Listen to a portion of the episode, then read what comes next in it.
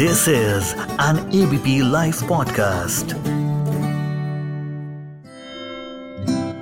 कोई भी चीज़ पहली बार एक्सपीरियंस करो तो उसका मज़ा ही अलग है। चाहे वो पहली बार घर वालों को बिना बताए स्कूल बंद करना, या फिर लंबे इंतज़ार के बाद किसी को अपने दिल का हाल बताना, या लड़ाई कर कर आना, पहली बार साइकिल चलाना, या ट्रेन का हो पहला सफ़र। मैं आज के एपिसोड को ट्रेन में बैठकर लिख रहा हूँ, क्योंकि काफ़ी सालों के बाद आज घर वालों के साथ ट्रेन में सफ़र कर रहा हूँ। तो न जाने क्यों आज उस पहले सफ़र की यादें ताज़ा हो गई। जब ट्रेन के टाइम से दो घंटे पहले से घर वाले अपने बैग्स रेडी रखते थे। मम्मी रास्ते के लिए पूरी सब्ज़ी का नाश्ता पैक कर लेती थी। एंटरटेनमेंट के लिए बिना नेटवर्क की टेंशन वाली कॉमिक्स और मूंगफली संग अनजान लोगों की बकबक होती थी। मोहम्मद अरशद की आवाज़ में दोस्तों आप सुन रहे हैं reverse gear season two only on A B P live podcast अरे गोपलू गेट तो खोल। जी अंकल बताइए। बेटा पापा है? नहीं नहीं, वो तो ऑफ़िस गए हैं। चलो कोई बात नहीं। ये पापा को ध्यान से दे देना। ये क्या है, अंकल? ये बेटा ट्रेन की टिकट्स हैं। आपके पापा ने दिल्ली के लिए बुक कराई हैं। क्या? नाइन्टीज में दिल्ली ट्रेन से जाना कोई आम बात नहीं थी। अब मैं भी थक गया था। ट्रेन में आने वाले सफ़र में कितना मज़ा आता है लोगों के किस्से सुन सुन के। फाइनली अब जाकर मैं भी ट्रेन का बाथरूम यूज़ करूँगा। चाय! चाय! वाली मॉर्निंग अलार्म से अपनी नींद तोड़ूँगा।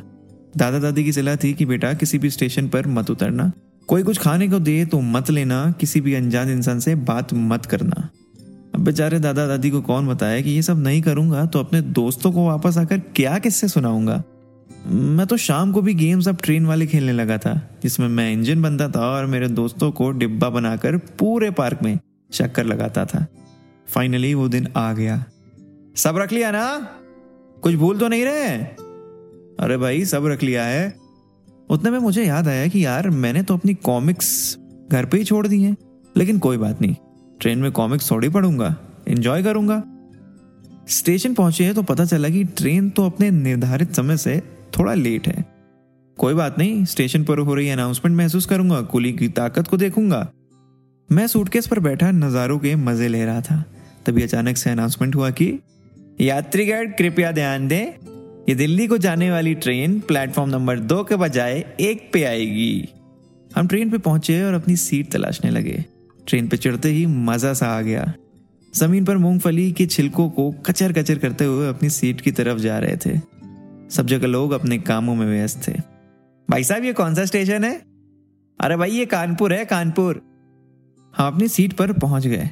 पापा ने बैग को चेन से सीट के साथ लॉक कर दिया।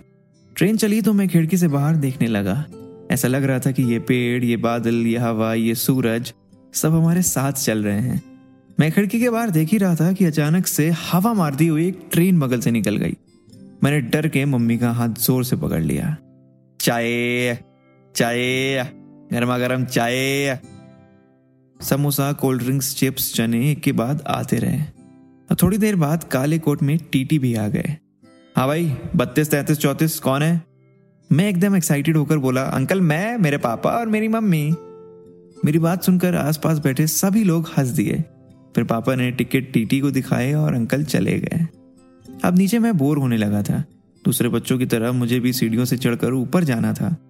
मैं सीढ़ियों से ऊपर चला गया, लेकिन मेरी बॉटल में पानी खत्म हो गया था।